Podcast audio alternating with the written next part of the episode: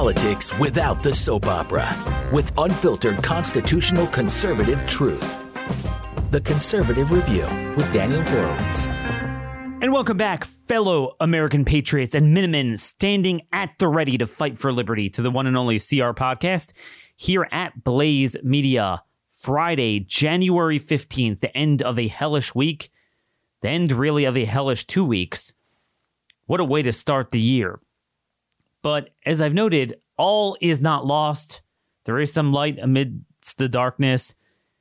Not everything I said in my end of year message turned out to be false when I talked about 2021 hopefully being a year for freedom because the year is still young. And the fact that it is so dark mean, means that we stand at a precipice. The truth is, ultimately, everything is in the hands of God, but our destiny is in our, our own hands. And I keep saying this because it's so bad and because the left is more totalitarian and evil than ever, and the phony right has been exposed as more complacent and complicit as ever before. That means that our people have finally gotten the message. The question is what we do with it. It's all in our hands. Federal government is gone. Half the states are gone. That's a fact. I mean, if you live where I do in a state like Maryland, you got to move at some point. The question is, where do you move to? This is really the question. Because we don't have really any red states, but we can make them red overnight. Based on the angst and energy that we have among our people, it's not enough to fill up the country. It's enough to saturate a number of states, and it already is. I mean, think about it. If you just look at the election returns with the cheating, all the places that Trump carried by substantial margins, and there are many, despite all of the negativity, and you couldn't even find a positive word about him anywhere on the internet algorithms, and still 75 million people voted for him. So that means there's a lot of people that are gettable but we're just turned off by him and the propaganda. Not all is lost. But we have to fight right now at a local and state level to make red states red again. That is a reality. That is our challenge. And I'm going to keep harping on that in different ways to achieve that. I know a lot of you are sending me emails asking for details. And and look, I'm one man. I'm trying. If you want to talk to me in person, you can meet me out in Front Sight, Nevada, together with our sponsor of today's show and this month, our partner, constitutioncoach.com. Check out all the details for three and five day trainings beginning February 7th, where you could learn concealed carry, defensive shooting, and have a great time with fellow patriots. Let's talk together um, and strategize. Because if we just get a couple of us really energized in some states and counties, we could do a lot of good. A lot of people are talking about 2024 who's going to be the next leader? Is Trump going to run again? Is it going to be someone else? People are starting to talk about Ron DeSantis. And that if that is our discussion, we're screwed. We don't have four years. We have totalitarian shredding of the Bill of Rights right now. And we need to make red states red again right now. We have the opportunity more than ever with the energy we have in red America. But we have the imperative because we don't have red elected Republicans in most of these areas and if we don't watch out, it's going to become blue, like this trend going on with all these people moving in. So the issue is we don't need Ron DeSantis for president in 2024. We need Ron DeSantis and people like him to be mayor, county executive, county commissioner, sheriff, and governor in every red part of America right now. And if they're not, they need to be pressured into doing the right thing. The energy is there, the imperative is there, and time is of the essence. Energy is there. Let me just tell you, I have a friend who's a talk show host in Pennsylvania, local station, pretty big station. And he made a mistake of having a thumbsucker on his show. I don't think he realized who he was. I could have told him. He let, let's just say he was a National Review type of guy. He wasn't he didn't work for National Review, but that type of guy. And he was on there like talking about get over the election, there was no problems. And this guy got so many calls in from listeners, and he was scared he'd lose his audience. Now, he didn't agree with it, but he made a mistake having this guest on. Our people are ticked, and for good reason. I put out a 10 minute video yesterday at Rumble. You could see, uh, subscribe to my Rumble channel, Horowitz Citizen Sanctuary. That's our movement. And I explain in a 10 minute video what exactly is bothering our people. But we need those who speak speak to our needs. I've been talking about North Dakota, Wyoming, states where we have Trump winning by 35, 43 points respectively. Counties that he's carried. You know, I talked about North Dakota. Turns out that that county gave in, Williams County, North Dakota, they gave in to the mask mandate on children.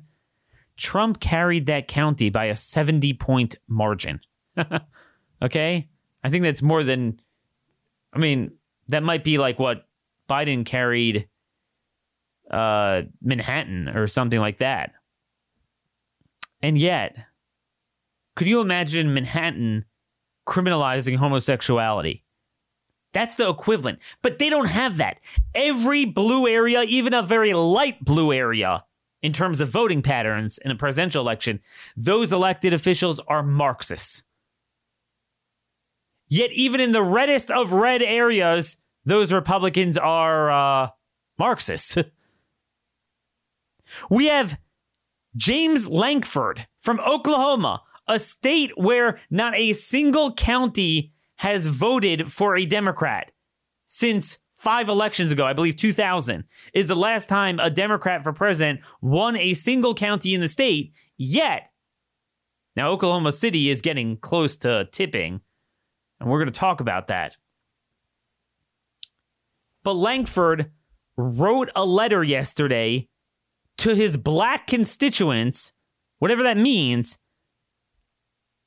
um, basically apologizing for objecting to the certification of the election.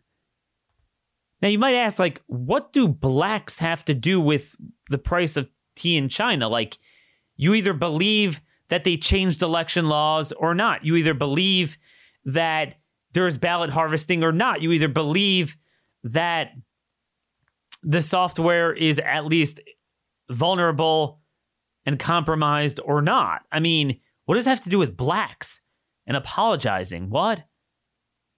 But folks, this is how every Republican thinks. The Democrats have made it everything about race, and Republicans, every one of them, have pandered to it and internalized it. Governor Brian Kemp in Georgia, he ran as a law and order guy. He puts out on Twitter yesterday. In the tragic deaths of George Floyd and Ahmaud Arbery, the entire nation witnessed injustice with our own eyes, I was proud to support the peaceful protests that drew the world's attention to these terrible acts. He's talking about this as they are criminalizing peaceful protests of our people, where one time a handful of people got violent, and now we know even then it was very much influenced by members of BLM. Obviously, Jonathan Sullivan, along with a CNN contract reporter, we now have on video as leading the insurrection and getting Ashli Babbitt killed. Sullivan was arrested, and Jade Sacker, the reporter, wasn't. Why not? I don't know. Remember that was a conspiracy theory? And now one was elect was arrested, and we saw that he happened to be right next to the worst casualty of the event. You mean to tell me there weren't more? This is what happened with COVID. This is what happened with BLM and George Floyd. This is what happened with obviously now with Capitol Hill. They come out with a lynch mob and a narrative and they change society and law and rights based on a narrative and it always turns out to be wrong. And every time the Republicans jump on it and then they double down on it even when it's debunked. Brian Kemp, George Floyd? What? George Floyd? Like, what part of the Minnesota medical examiner's report doesn't he understand? The guy died of a heart attack because of the fentanyl and meth mixture overdose. That is a fact, which is why he couldn't breathe. And he was saying he couldn't breathe long before. But the cops had no way of knowing that because every time they try to cuff someone or put them in to a car and they resist, as Floyd did, and fight with them, they say, I can't breathe. Even when they weren't doing anything to him. So when they had him down, it turns out that he didn't break his neck because there was no damage to the neck in the autopsy. He wasn't putting as much pressure as the video would appear. He was checking him, not choking him. He did nothing. Everyone was yelling, Get off of him, get off of him, because they always do. That's why he didn't listen to them. It is abundantly clear from what we know already that there is no criminal case. At best, you could say there is there a civil case that he didn't turn him over to medical care quickly enough. But again, it's hard to know when you're in that situation and they 99% of the time they say they can't breathe and they're lying. In this case, they didn't know that he just took fentanyl and meth and had a heart condition mixed in, so he legitimately couldn't breathe even before they were cuffing him. So you have to understand, like, how would you know that? But that's neither here nor there. Then we get this Aubrey whatever person.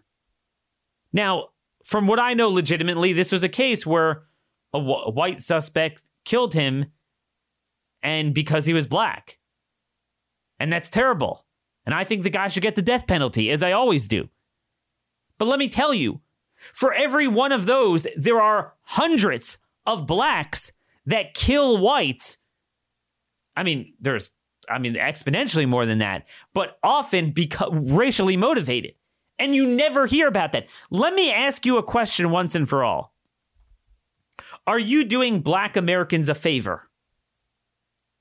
Or let, let me put it this way. If if you have a scenario where one side there's people among them that do do do this a hundred times more, and you focus solely on the one when it's the other way around, are you elevating blacks to a greater level, treating them equally, or treating them lower? Now, you might say they're elevating them to a greater level, but I would actually say they're treating them lower. Like, again, it's, it's kind of like I always talk about when you have kids. You know, you have a two year old, a three year old. Yay, you know, you did something cool. Yay, and you clap for them. But if you would clap for a 15 year old doing that, it would be insulting. And it's the same thing. Are we treating them equally or not? This shameless pandering, Brian Kemp and Lankford, but this is how they all act, even from red states. And this is partly why they're turning them blue. This is the issue. It, I don't care about the president. And frankly, a guy like Ron DeSantis couldn't do much. I mean, I think he's better than Trump in my mind, but he couldn't do much. I couldn't do anything. You couldn't do anything. The, the swamp is irremediably broken, and you don't have a united party to message and work together. It ta- one person can't do this. What we need is a Ron DeSantis at every level of government in the red states, and then frankly, the presidential election won't even matter that much. That's in the here and now. Let, let, let me show you what the Democrat Party has the contrast. Harold Ford. He ran for Senate in Tennessee, I believe in 2010 or 2012. Harold Ford, he was a congressman. Last decade, I guess now it's two decades ago, I'm getting old, he was the head of the DLC, the Democrat Leadership Council. That was regarded like, you know, that was when you had MoveOn.org and then you had Obama, like the radical left of the time. And Harold Ford was regarded as like the triangulation Bill Clinton era Democrats. He was regarded as the leader of the moderate Democrats. Okay? Back then. He recently did an interview in, on cable news, and, and people on the internet have noted that I don't know if he realized or not that he was showing it in the camera. He had a life size photo, uh, you know, portrait hanging on his wall of Mao. Of Mao. He is the mo- he was the leader of the so-called moderate Democrats, and he's a communist. And yet we can't even get Republicans from the reddest states to not be communists, like to be plain liberals. That asymmetry cannot go on.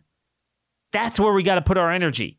My my concern is people are going to be too focused on like Liz Cheney. I mean, she needs to go, of course, and like, oh, there's 14. But well, what are there? 200 and uh, I don't know, 210 or so House Republicans. Our problem is not that there's 14 RINOs out of 210. We'd have a pretty good party. Problem is, we only have like 14 conservatives, and you go in the Senate, there's almost not a single one. And governors, we only have like two or three out of 27. And, and down the ballot, state legislature, county, we have the same problem. That's the issue. And folks, here is the imperative. Here is why time is of the essence. We're losing county after county, we're losing city after city. This is why we need to fortify and fortify really, really quickly. I mean, really quickly. There's an article that came out earlier this week by Mark Pulliam, a friend of mine. Um, Mark Pulliam is from Tennessee. He writes at Law and Liberty, blogs at Misrule of Law. We talk about judicial supremacism a lot. Good guy. And he has an amazing article in the Federalist titled Leftists Are Colonizing Red Towns Like Mine, and Local Republicans Are Clueless. Very important article. And it's very important for the time we live in. As a resident of a small town in East Tennessee, I regret to report that wokeness is everywhere, even the brightest red areas of Republican majority states. My town is home to a small 200 year old Presbyterian affiliated liberal arts college that appears to be an island of sanity in higher education, but it's not, and neither is the rest of the town. When we relocated here from Austin, my wife and I imagined the school was comparable to Hillsdale, except nestled in the foothills of the Appalachian Mountains. My wife and I quickly learned the reality is otherwise. When a supposedly faith based lecture we attended on campus was devoted to te- the teachings of Karl Marx rather than Jesus. The lecturer, who teaches religious studies of Skidmore College, at Skidmore College, is the daughter of the host school's e- equally leftist campus minister. We were chagrined to learn that the local public library in a county that voted for President Trump by a margin of 71 27, maintains a curated anti racism reading list that includes controversial fares such as Ibram Kendi's How to Be an Anarchist, Robbins DiAngelo's White Fragility, and Ta-Nehisi Coates' Between the World and Me. Ignoring the blight homeless people inflict on library users across America, the lo- local library also provides office space to newly formed organizations serving the homeless with with which the library works as a partner, even engaging in street outreach. The library staffer leading the initiative is predictably a graduate of the local leftist college. Even though the area is overwhelmingly Republican, the local paper is unfailingly and obnoxiously left.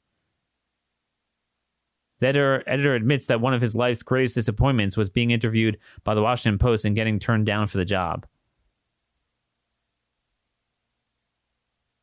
Complacency is a problem for East Tennessee. They are so used to Republicans winning elections that they falsely assume victory is automatic. It is not.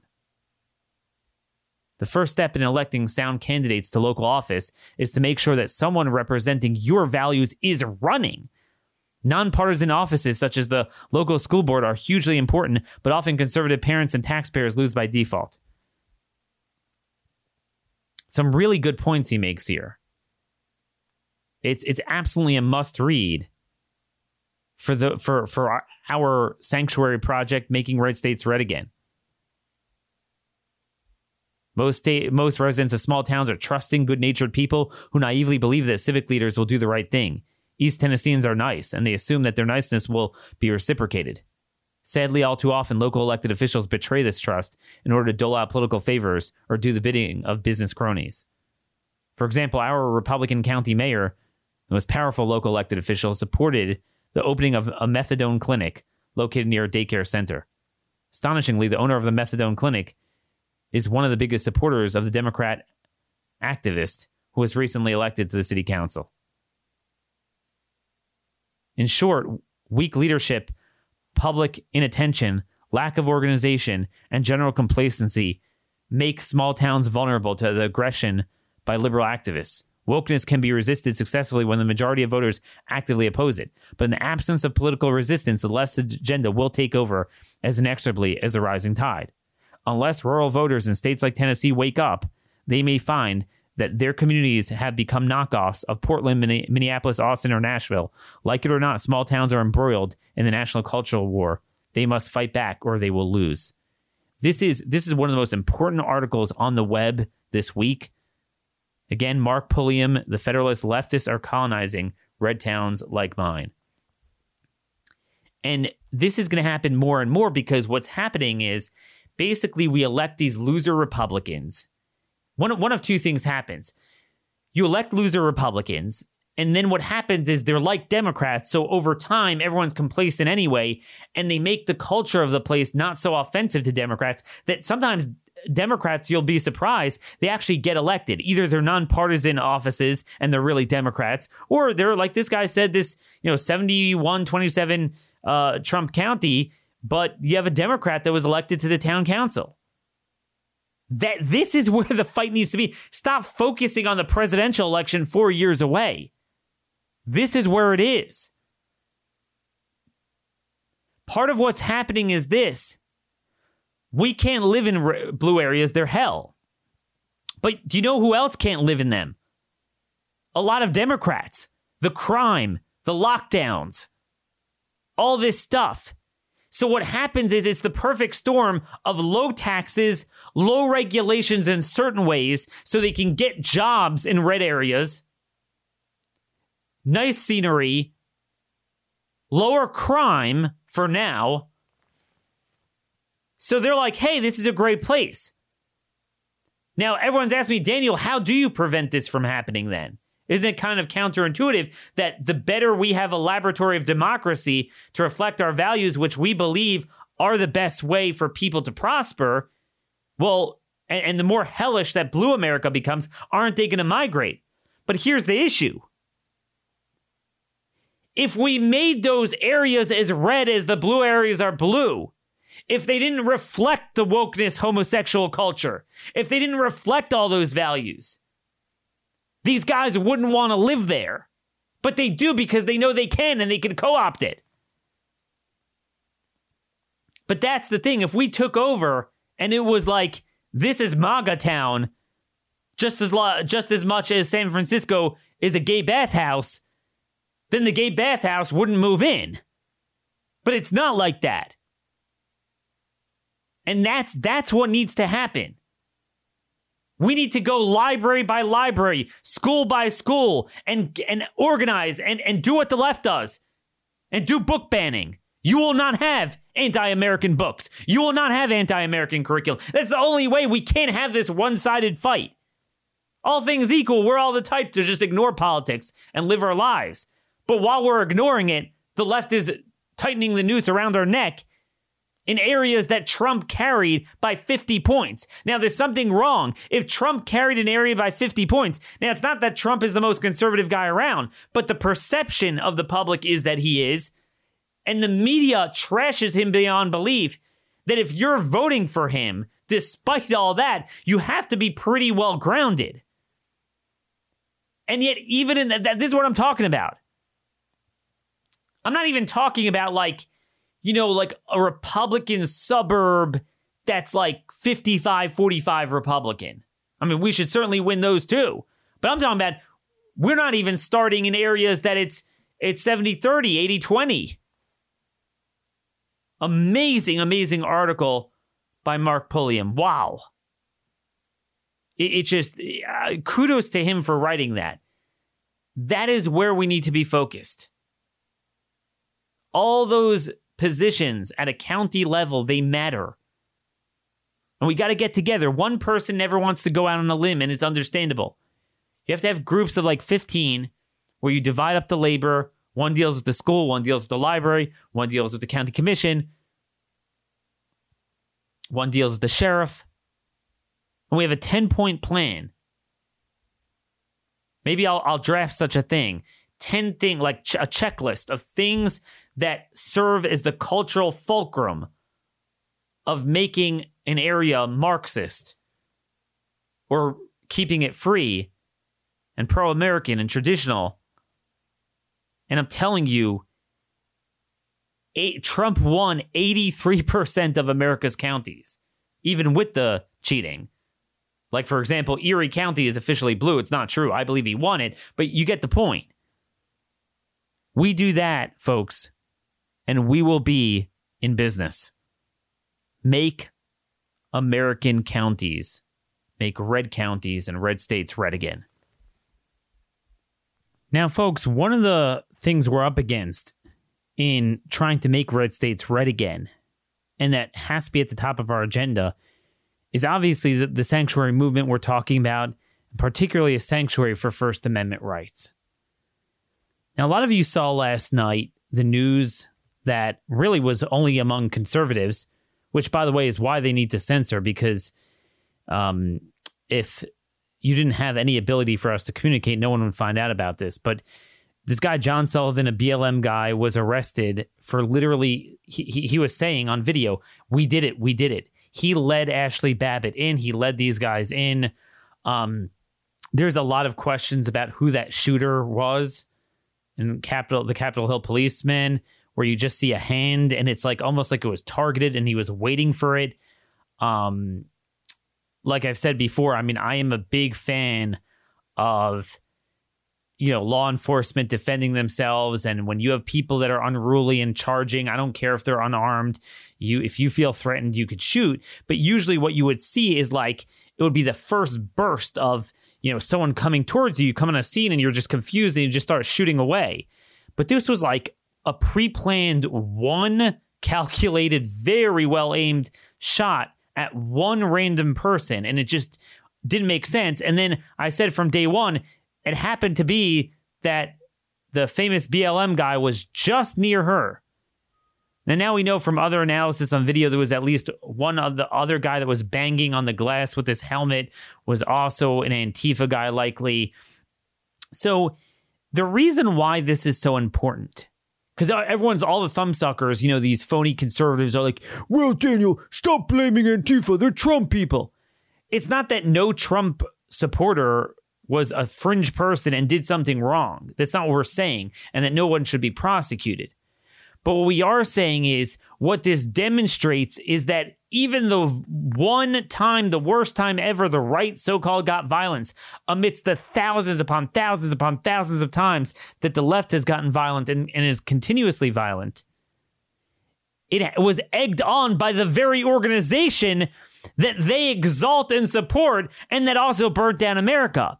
And what it also demonstrates is what I'm trying to do is exonerate everyone else and to show what they did. There's some great firsthand accounts of how everyone was confused. They didn't know what was going on. No one came to riot.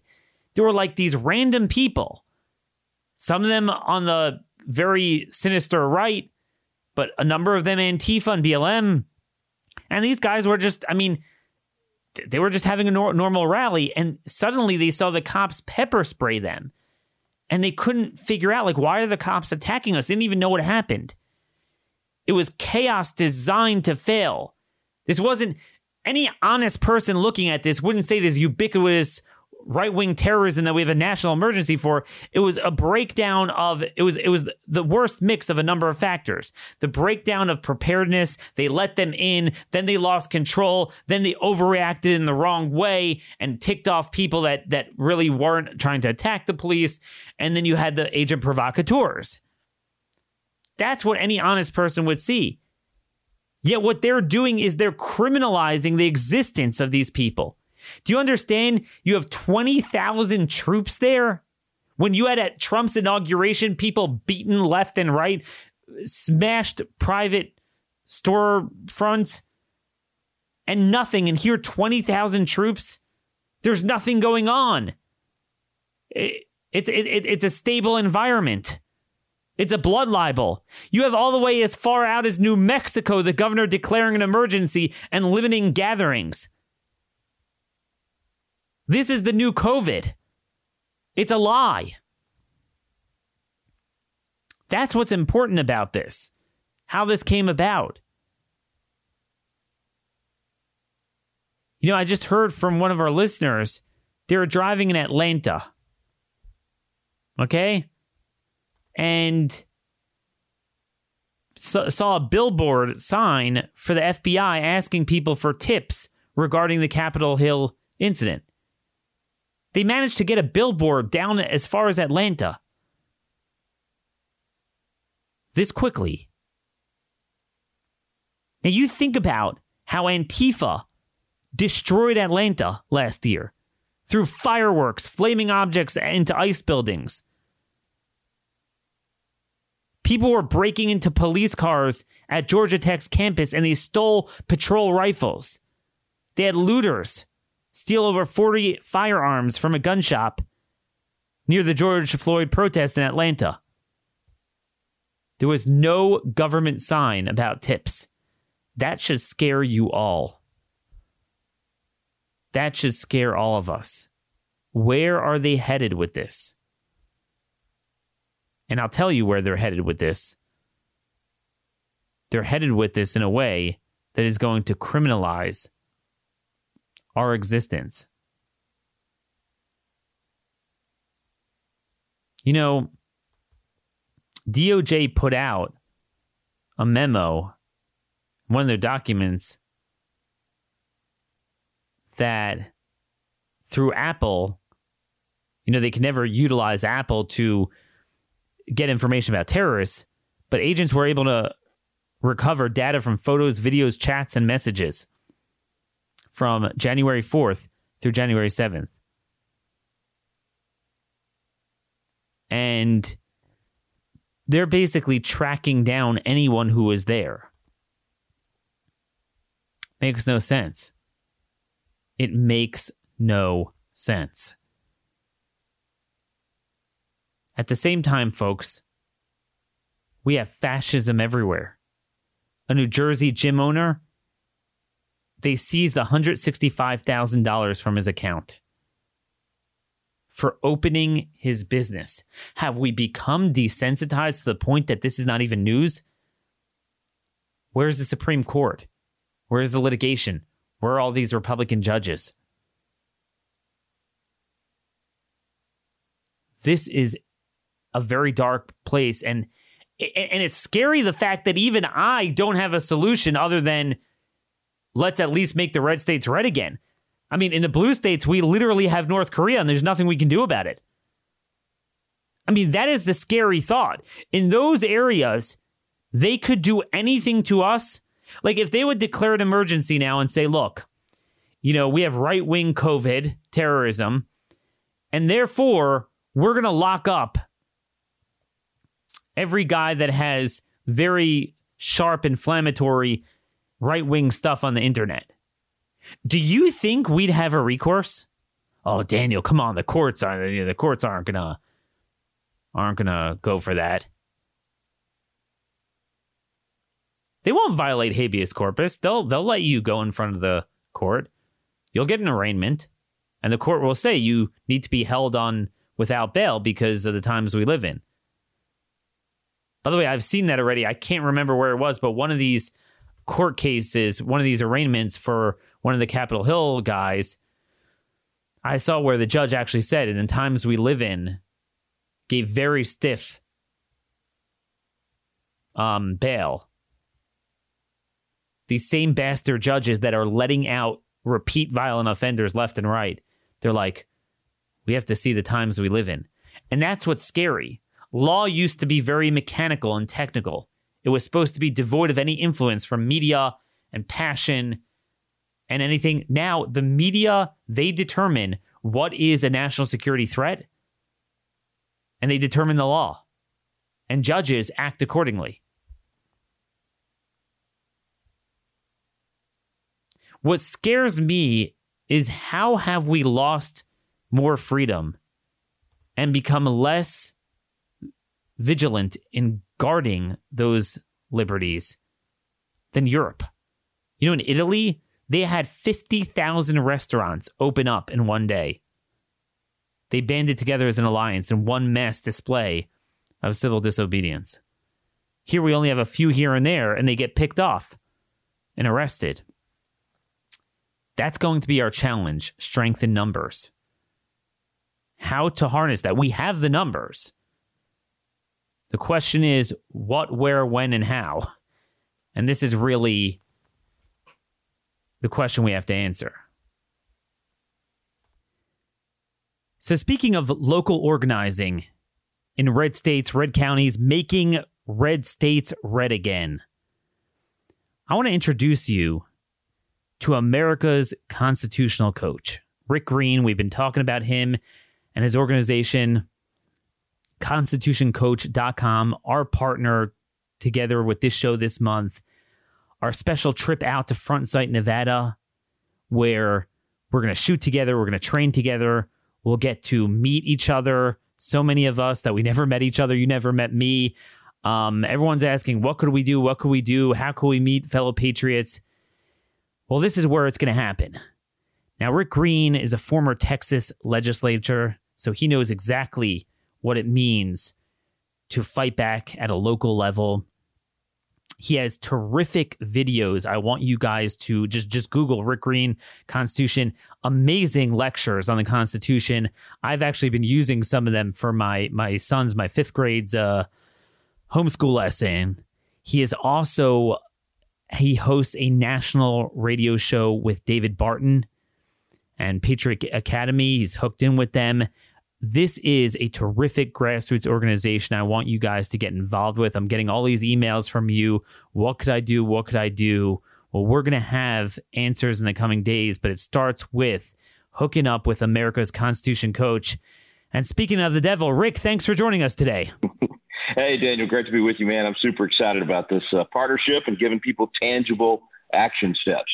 Perfect. So I want to start off just with the nuts and bolts um, of February 7th and that whole week. There's a couple different dates there that people could check out on the calendar there, constitutioncoach.com. Discuss some of what you're doing, just the schedule, and what you want people to take away from this trip. Well, just for first of all, just from a personal benefit uh, perspective, we've been doing this long before things got crazy. Uh, I don't care where you live in America. There's 1.2 million violent crimes in America every year, even before the craziness of 2020.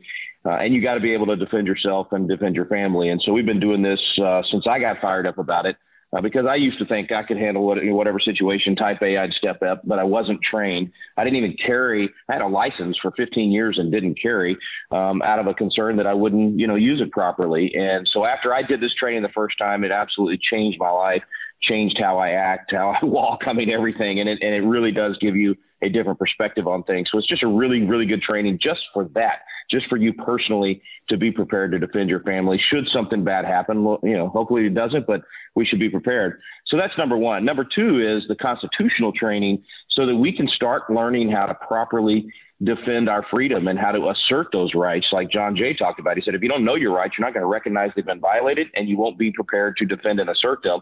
So that's what we're doing. And, and it's like a, a little bastion of sanity, if you will, Daniel. I mean, people are coming together. We have several hundred that come together at a time, and, and you're around other patriots from across the country. You can wear a mask if you want, but very few people do. It's a chance to just be around normal people and some normalcy and have some great fellowship talk about the country, talk about freedom, but also start talking about tangible action steps and learn more about the Constitution than you ever thought you could, while also learning to defend yourself.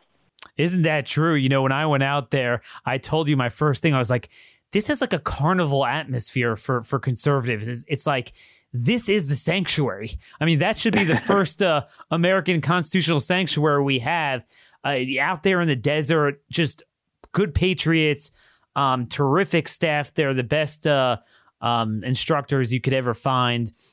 So it's certainly a lot of fun. And and the facility, you know, the facility. It's just uh, it's the best instructors on the planet. It's a it's a huge facility. They train fifty thousand people a year, and it doesn't matter if you've never touched a gun in your life or you've been shooting your whole life. They're they're going to incredibly increase your skill. They're going to get you comfortable with it. Um, it's incredibly safe. It's it's it's uh, it's just a great environment. It's fun, and same with the Constitution class. You know, look, I hated history and government in high school because it was boring. I didn't have good teachers. Well, now we make it fun and exciting, and we make it personal. We make it where, hey, look, you can do something with this. It's not just about memorizing, you know, dates and names or clauses in the Constitution. It's like, what does this mean to you? What does it mean to your family? And how do you get it back? And how do you fight for this at your state legislature? How do, how do you lobby a legislator? How do you how do you help your city council and, and county commissioners to do this right on the local level? I mean, these are real tangible steps we're talking about here. And, I was shocked at how many, even of my fellow conservatives, they didn't know their rights. So it was yeah. like COVID, and everyone like starts talking about debating the science and data, and they didn't realize. I said, dude, we have Article 4, where there are privileges and immunities that states not just the feds, states cannot violate. Now, there wasn't an enforcement mechanism against them. The 14th Amendment um, created an enforcement mechanism for the feds to go in if states are violating privileges and immunities. But like you, it's not like, oh, you're a state government. You could do whatever you want. You could, you know, be like Pharaoh. You could subjugate people. Like, no, that, that's not okay. It's not like we hold a press conference and say, hey, um, here's what we're doing. Your businesses are shut. Your mouths are closed. Like, no, it doesn't work that way. And people don't even understand. I mean, just like you're seeing today, like, oh, we're going to impeach Trump after he's out of office. Like, whoa, uh, huh? No, no, that, that's, that's not in there. So this is very important. What is the mix? What is the schedule? Like, what, what could people expect when they arrive? It's a pretty grueling schedule. It's very packed, right? It is very much so. We try to get in as much as we can, and and if I could, Daniel, before I go there, I want to say something about what you just said because you know we saw this with the whole election thing as well, where courts didn't even look at the facts. The courts totally failed us in 2020. But they did the same thing with COVID. We don't. We, the courts never looked at is there really a compelling interest here for the government to step in? No, but I, I don't know of any court that really looked at that evidence. They all just said we're going to trust the health people. We're going to trust the health people. So there was never a compelling interest proved. There was n- no question of whether or not it was narrowly tailored or least restrictive. I mean, all these things that you know for decades there's been a constitutional analysis there of whether or it's not gone. government can intervene, and they never. It's gone. No, you, you have a Newsweek article a Newsweek article. And by the way, I was going to publish this. I believe there are close to 50 published studies, even with the censorship. There would have been more that have demonstrated there is zero correlation with any of the non pharmaceutical measures, aka fascism, um, with better results. I mean, and we're like, you know, we realized that in April, okay, May, June, July, like at some point that's got a factor, but it's like, we're following the science. Well, well, what about the Constitution? Like, you know, there is a, a document. You can't just do whatever you want. Um, so that's really. And we need to know yeah. the right questions to ask, right? Our people need to know the right questions to ask. They need to know those terms and be able to ask their legislators. And and if you have a chance, I mean, a lot of times you go to some of these receptions and things in your local area, and the local judge will be there. Well, engage them in conversation about that and how that works and how that part of the Constitution works. So that's that's the kind of tangible stuff we're talking about. And I'm sorry to go down a little trail there, but the I mean, in terms of the schedule, it is it, it's grueling, but it's good. It's fun too. You'll you'll you'll you'll be on a high of just enjoying what you're doing. But in the evenings, we study the Constitution together, and during the day, you're on the range most of the day or in the classroom with, with lectures because a lot of this, Daniel, is mental as well. It's not just the, the physical ability to defend yourself, it's the mental awareness and the mental um, uh, being ready for a situation like that, having thought through that and know yep. that you're willing to defend your family. So there's uh, there's an eight to five schedule on the range or in the classroom for those kind of things, and then in the evening uh, we study together on the Constitution. And uh, it's it's it's like I said, it's great fellowship as well. I tell you what, people will leave with They'll leave with a readiness to defend the family, but they're also going to leave with a hope for, for freedom again. They're going to leave knowing they're not alone, that there are other people out there that feel the same way, that love the country, that love the Constitution, that want to get back to some sense of normalcy, that want to actually restore these things and be able to enjoy these freedoms again. And, and that really helps. Even if you go back to your community where you think you're alone, you're not. There are other people there as well. But there's something about coming together. It's like coals when they come together, they heat up. And, and this is just a great chance to come together and encourage each other. Iron sharpening iron is what I like to call it, really sharpening each other's countenance. Uh, and it's a fun time too. You'll enjoy it, but you're going to go home thinking differently, uh, acting differently, and having yep. action steps to, to spread that freedom in your community as well. I always thought that man, if I only had a right to carry in Maryland, I'd immediately carry, and that was the only barrier. But but again, even if you do in most states, you do have the right to carry. Um, you should be disciplined in it, and and that's the thing. Absolutely. Just be what I learned the most is just because I'm a good target shooter, like you know, at a range. That's not what a defensive situation looks like. So they're going to teach you things that might even, for me, was a little bit frustrating. Like, oh, why do I have to do this? Like, this is annoying. You know, the, what I'm doing works for me. Well, yeah, it works for you to get the thing on the target at the range, but the target's not moving, and the target's not shooting at you or aiming at you or charging you. Um, so that's really the training you're going to get. It's also, by the way, you know, um, I don't want to diss your your other uh, uh, trips later in the year, but go now in February because you don't want to be in the desert when it's hot. It's pretty brutal. February in a desert is beautiful. It might even be a little chilly, but it's certainly not going to be oppressively hot. So and they get to meet you. I mean, why would you want to go at any other time if you can go in February meet Daniel Horowitz? I mean, come on, folks. Yeah, we have trips all year long, but you got it. if you want to meet Daniel, if you want to come and spend time with Daniel, you got to register quick. This one closes in just a few days because they ha- have to do a background check and all these things. So, so make wait, sure you get registered. What is the quick. date it closes? It'll, it'll close in about five days. So, got to be done in the ne- in just the next few days. Uh, ConstitutionCoach.com. It's real quick and easy to to register and get and get signed up.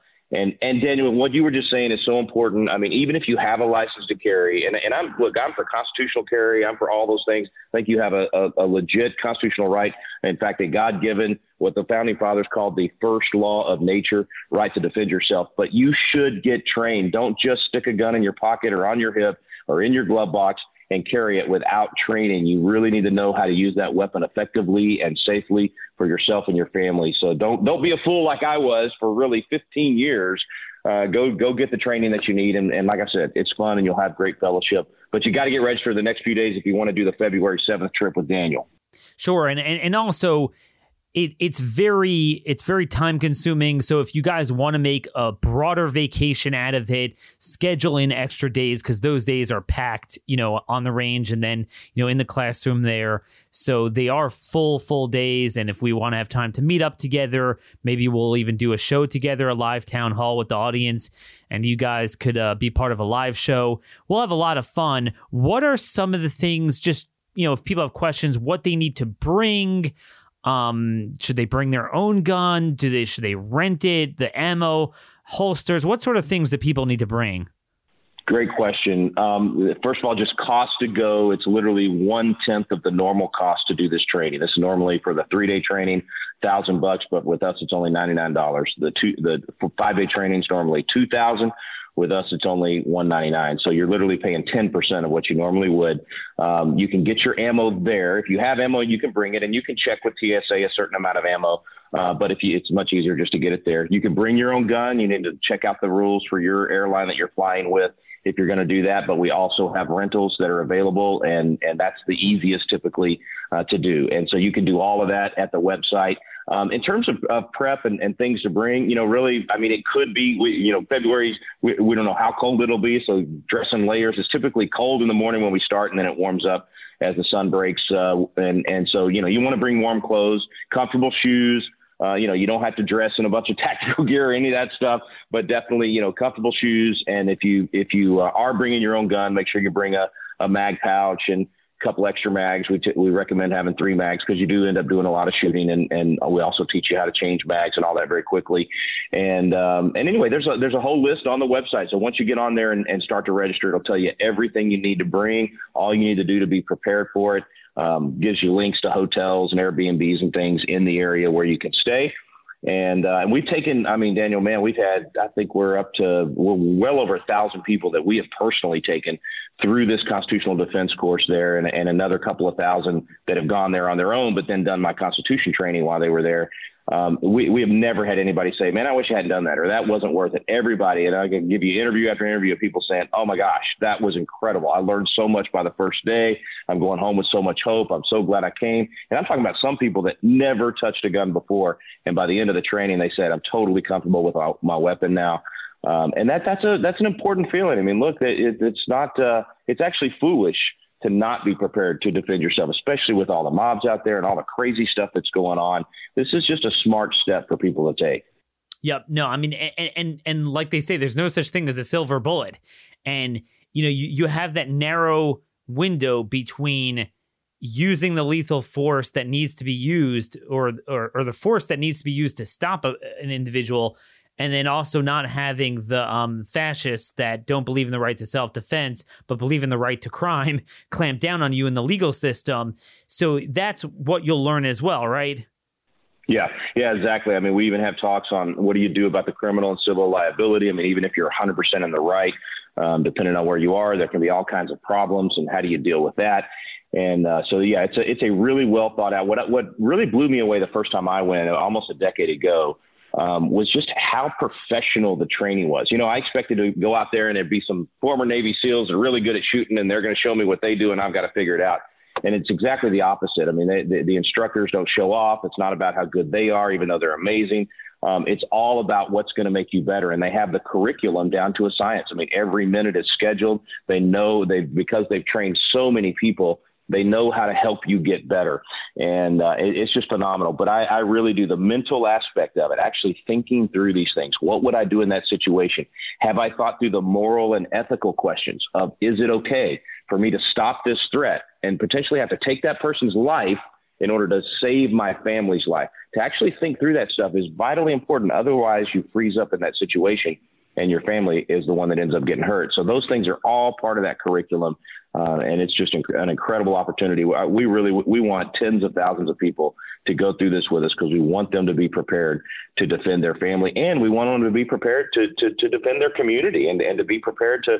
Uh, to, to make sure that freedom's going to survive. I mean, there's a lot of crazy stuff happening right now in our nation, and what a great opportunity to get with, with great minds like yourselves and where we could actually talk about what can we actually do. I'm tired of just having to you know sit around the fire and talk about freedom. I want to actually take the action yes. steps and teach other people how to do the same. And that's where we are and i think that's what people will find when they come out with you. Oh, this is very exciting. We're really looking forward to it. Again folks it's just just five days till that deadline. So if you haven't done it and you're interested and the scheduling works out um, make sure you go to constitutioncoach.com now. Check out all the information. Um, you could email me if you have any questions, just you know, just logistics or any you know, nothing too small or big um, that concerns you. And, and again, like I'm just telling you, you know, sometimes people don't want to take off extra days, but they often go on a vacation once or twice a year. I'd make this a, a vacation. Once you're flying out there, you could visit Death Valley as close to uh, close by. There's other things, the deserts in, in Nevada, the Mojave. It's be, it's become our favorite place to go. It's like our fam- it's where our family gets away, you know, unplugs from everything else and actually enjoys. I've had some of my best father son time, father daughter wow. time, my wife and I. I mean, it's it really is. It's a great. It, it's not. This is not a drill sergeant situation. It's it's enjoyable. Um, you know, and, I, and I found that. I found that. So I'm glad you mentioned that. So there's a narrow window. There's like those that are just kind of like ho hum. You know, I did that a little bit locally here. It was kind of like it was fun and everything, but they don't push you. They don't push you to hone in on your skills.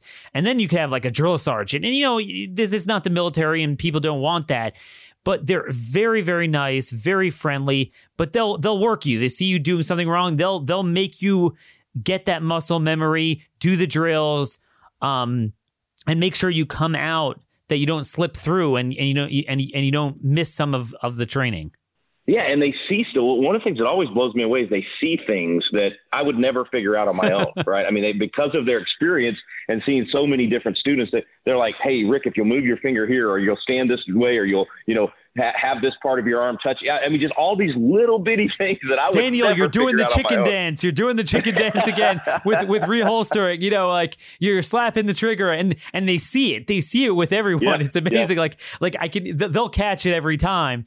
So um. It, it, was really a lot of fun. Make sure to bring chapstick. By the way, it's so dry there. That that that really surprised me. I was never in we'll the have desert. the sunscreen for you. We have these big old feels like they're fifty gallon gallon drums, but they're not. They're they're huge. Well, even in February, we'll make sure the sunscreen's going and, and lots of water to drink. And yeah, I mean, there's they, they, that part of it's very important too. So wh- where could people find out in general, aside from ConstitutionCoach.com, for this trip um, and others? Where to find some of your work, what you do. You also have a Philadelphia uh, trip to Independence Hall. Yeah, that that website's the easiest place to go because also at the top of the page you'll see Daniel's name. So when you go to that page at constitutioncoach.com, uh, you'll see Uncle Sam there saying "Know Your Rights," but then right below that you'll see a video with Daniel, and that's where you click to, to get more information about the February 7th trip and then the other dates we have in the spring.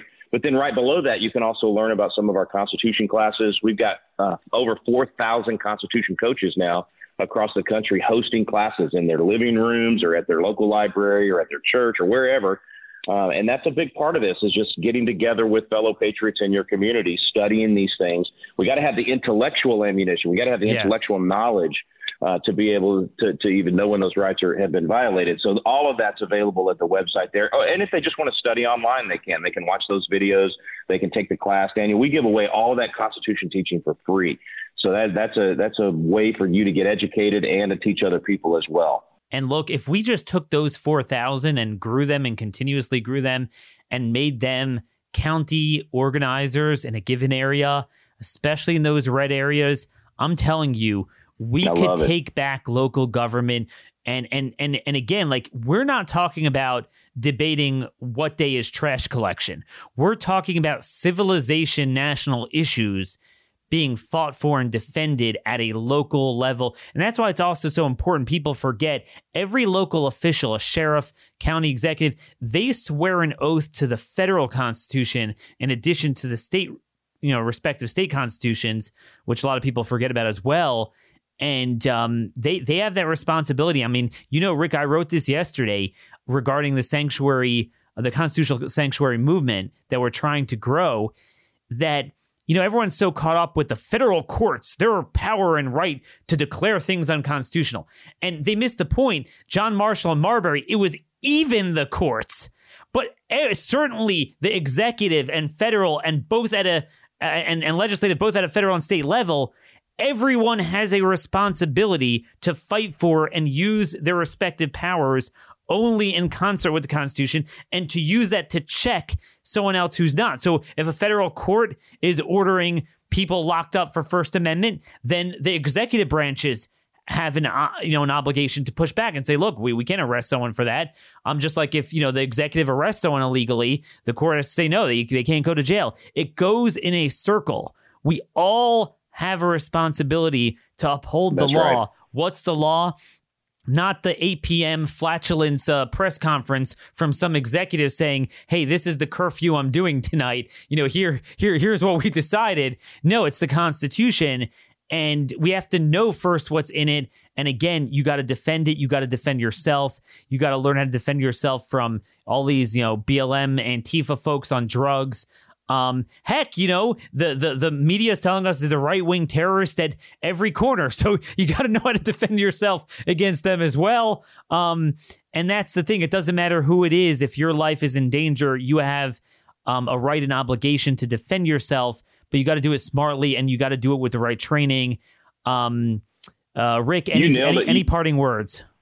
Well, I, I was just going to say you nailed it yesterday on all of those things. I mean, I, if, if, people are listening now and, and, didn't listen yesterday, get on the podcast app or wherever you listen to Daniel and, and listen to yesterday's because, I mean, that is the difference between we're not a pure republic, we're a constitutional republic. And, and that's why that document is the law, not what some representative uh, uh, overrides that document to be, or even a even a governor. And, and, you also talk about the importance of it's not just the courts that can determine constitutionality. In fact, that's what we teach in our courses. One of the myths of the judiciary is that only the Supreme Court can determine constitutionality, and absolutely not true. And, and last thing I'll say is on that local level, you know, we know COVID in the and using COVID, not COVID, but the COVID crackdowns have killed all these businesses. But what people aren't talking about, and what we will be talking about with these constitutional sanctuary counties, is they were already killing the businesses with these ridiculous regulations on the local yes. level that these that these cities have been, have been doing. They were choking them out and then use the COVID crackdowns to just just put an end to it. And so we're we're going to be turning back all of that at the, at the local levels where we get involved and actually living in freedom again. And if people if that excites people, if you